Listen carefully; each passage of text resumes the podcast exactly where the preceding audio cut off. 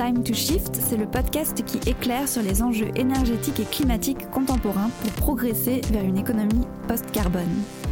Je suis Lucie et aujourd'hui, je voudrais vous rappeler qu'il y a un an, pour la première fois de nos vies, on était tous soumis à un confinement drastique. Beaucoup d'entre nous se sont retrouvés enfermés chez eux pendant de longues semaines, privés de sorties et de sociabilisation. Dans cet épisode un peu particulier, il y aura peu de notions techniques, économiques ou scientifiques, mais beaucoup de partage d'expériences individuelles. Peu après le premier confinement, les shifters ont été appelés à témoigner sur les activités réalisées pendant cette période, activités en lien avec la transition vers une économie bas carbone, puisque c'est toujours notre sujet. Il en a résulté le livret In Covid Veritas, compilation de projets inspirants. Pour nourrir des envies que vous avez peut-être déjà, semer quelques bonnes idées ou donner un rapide mode d'emploi, nous vous présentons aujourd'hui 10 projets aussi sympathiques que réalisables. Commençons par l'idée la plus accessible de notre liste, sans doute. Remplacer le bœuf par du porc ou du poulet, c'est très facile et très impactant, nous a raconté Patrick, chef d'entreprise de 49 ans, qui a décidé pendant son confinement de remplacer la viande rouge par de la viande blanche. Pour ceux du fond qui n'ont pas suivi, la production de viande rouge émet 5 fois plus de gaz à effet de serre que celle d'œufs ou de volaille.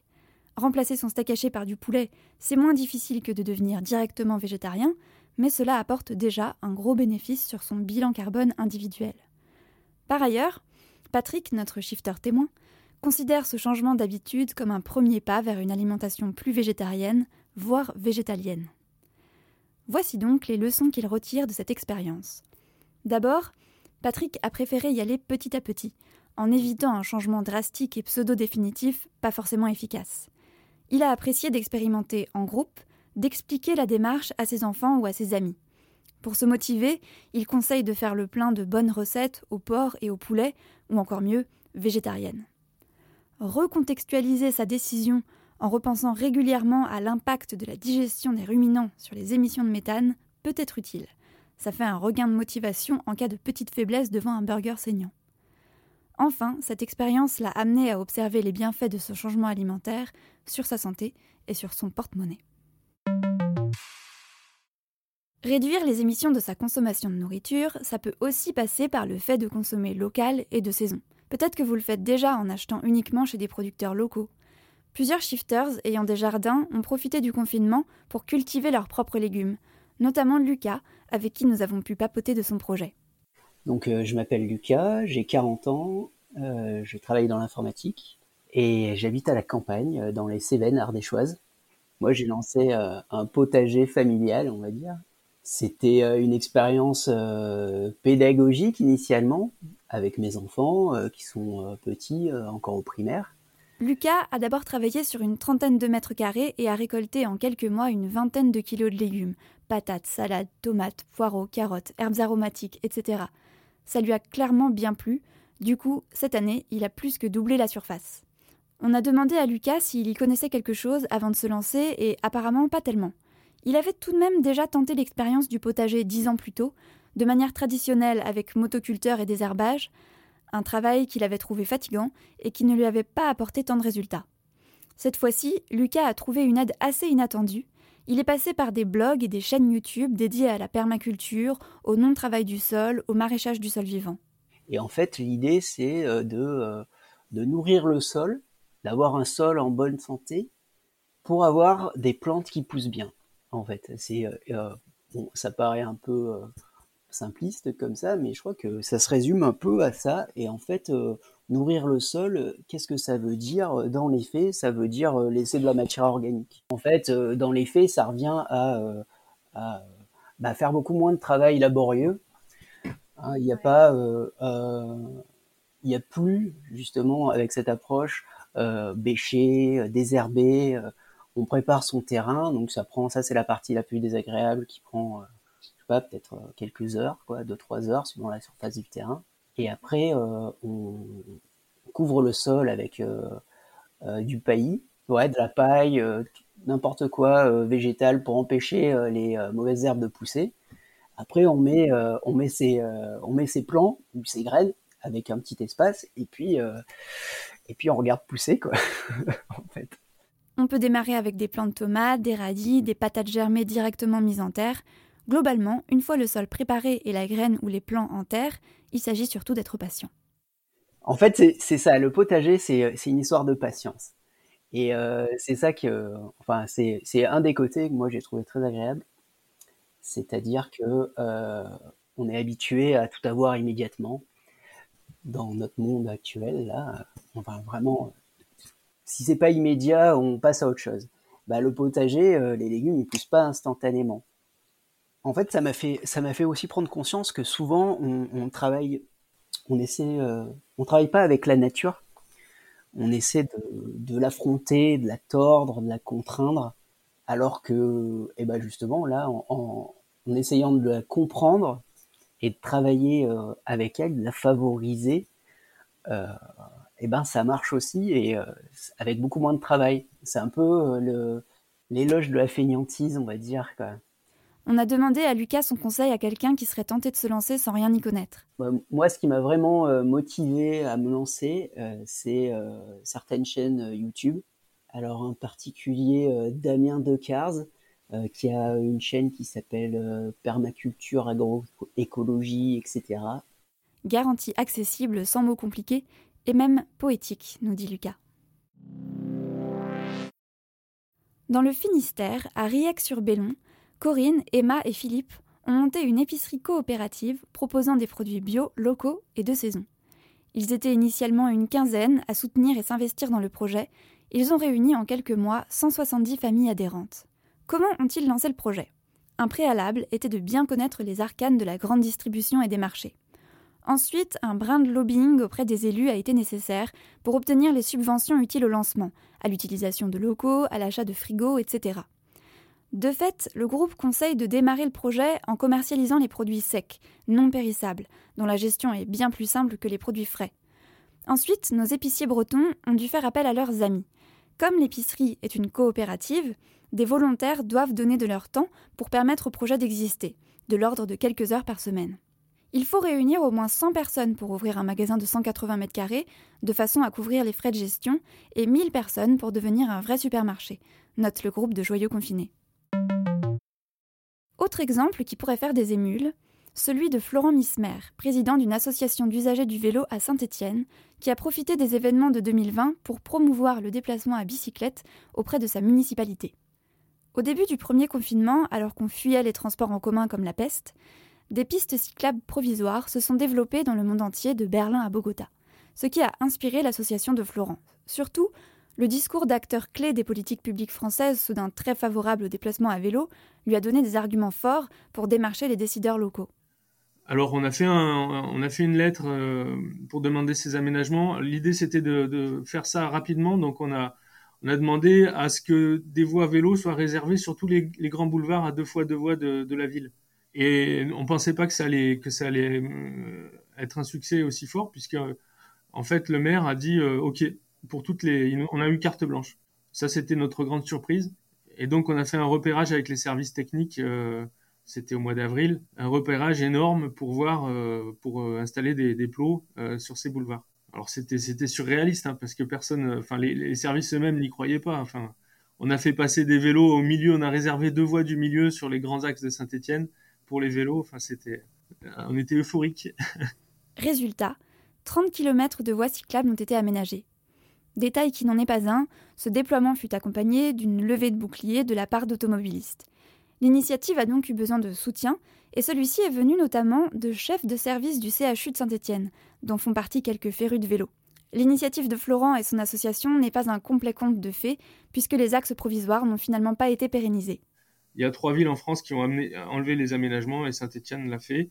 On a quand même des promesses solides euh, et on attend des réalisations concrètes bientôt là pour pérenniser un, axe important. On n'est pas complètement satisfait bien sûr, mais euh, c'était quand même une avancée. On a gagné du temps.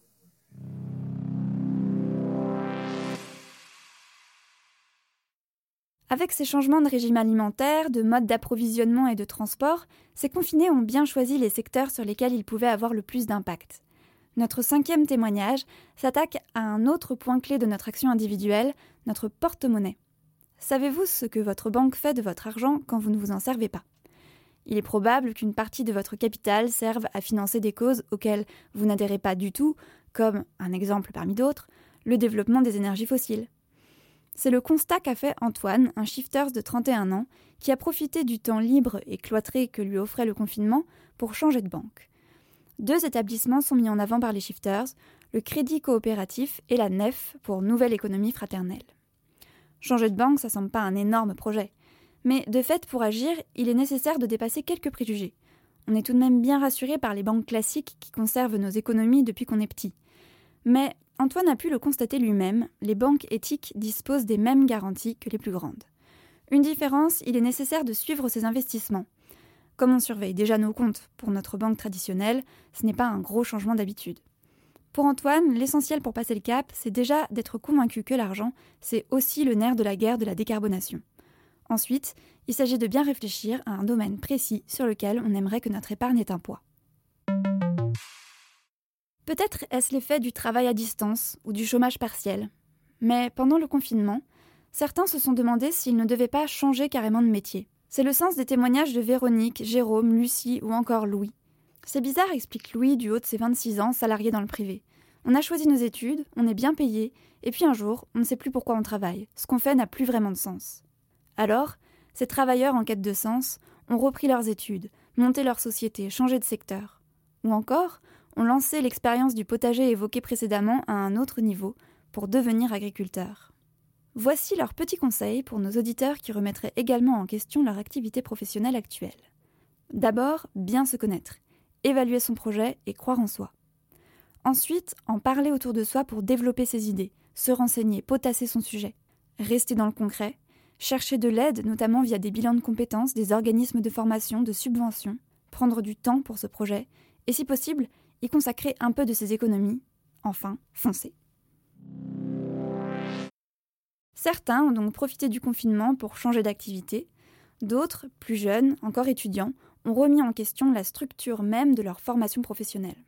En particulier, des ingénieurs, très concernés par les crises écologiques, puisqu'ils seront amenés à répondre à des problématiques techniques directement liées à la lutte contre le réchauffement climatique. Caroline est membre du réseau Ingénieurs engagés, qui vise à améliorer l'éthique des formations et des métiers des jeunes ingénieurs. Constatant au quotidien le peu de cours dédiés au sujet de la transition énergétique, elle a profité du confinement pour s'impliquer avec ceux qui font changer les choses. Elle est passée par le réseau étudiant Les ingénieurs engagés. Concrètement, il s'agit de faire connaître ce réseau, d'organiser des conférences dans les grandes écoles, de militer auprès du bureau des élèves ou de l'administration pour faire évoluer les cours. L'objectif à terme, que les ingénieurs de demain soient payés pour concevoir des processus vertueux, décarbonés et pas des usines à gaz, et orienter les ingénieurs sortant d'école vers des entreprises à la démarche éco-responsable. L'entreprise de Timothée fait partie de celles qui pourraient attirer de tels profils d'ingénieurs tournés vers la sobriété énergétique. En effet, ce chef d'entreprise quarantenaire a décidé de sous-louer ses locaux à des startups éco-responsables. Avec seulement 40 mètres carrés utilisés sur 250, il avait en effet de la place. Nous voulions partager une surface trop grande pour nous, alors on s'est dit qu'on allait sous-louer, mais pas à n'importe qui. Nous voulions des entrepreneurs dans le mouvement et respectueux de l'environnement. Le plus important dans ce projet, fixer les critères de sélection en y dédiant une équipe, réorganiser l'intendance concernant l'accueil, la sécurité, le ménage, et bien s'entendre avec ses nouveaux colocataires. Parmi nos shifters confinés, certains ont profité de cette période privée de sortie pour faire de la sensibilisation aux problématiques liées à la transition vers une économie décarbonée. Pour faire progresser la lutte contre le réchauffement climatique, il faut aussi faire progresser la connaissance de ces sujets autour de nous. Frédéric a profité du premier confinement pour participer aux ateliers La fresque du climat et devenir lui-même animateur. La fresque du climat, c'est une formation sur les mécanismes du réchauffement climatique, qui se déroule de manière collaborative, par groupe de 4 à 6 personnes, un peu sous forme de jeu. Il faut prévoir 3 heures pour la fresque et ensuite, on peut devenir soi-même animateur pour diffuser le savoir. Précision non négligeable à date, on peut tout à fait suivre les formations en visioconférence. Et ça permet au passage de rencontrer d'autres personnes intéressées par ces sujets, virtuellement comme concrètement. L'atelier est ouvert à tous tant que vous avez une bonne connexion et quelques euros. Il peut être réalisé en famille, entre amis ou même au travail. Marie, metteuse en scène, a quant à elle rassemblé des artistes, étudiants en théâtre, chorégraphes, musiciens, pour monter un spectacle sur l'adoption d'habitudes individuelles plus sobres. Puisque les informations et statistiques ne mobilisent pas forcément les foules, Marie a décidé de jouer aussi sur les émotions d'une histoire chorégraphiée pour continuer le débat en coulisses. C'est à l'issue de mes réflexions sur la sobriété évoquée par Jean-Marc Jancovici comme la seule piste viable pour la décarbonation que l'idée du spectacle sur le sujet est née, raconte Marie. Les étapes clés de ce projet décrocher des fonds via la DRAC, la Direction régionale des affaires culturelles, collecter des informations fiables, les vérifier avant de les transmettre via le spectacle, et bien sûr inventer l'histoire qui va rendre la sobriété désirable.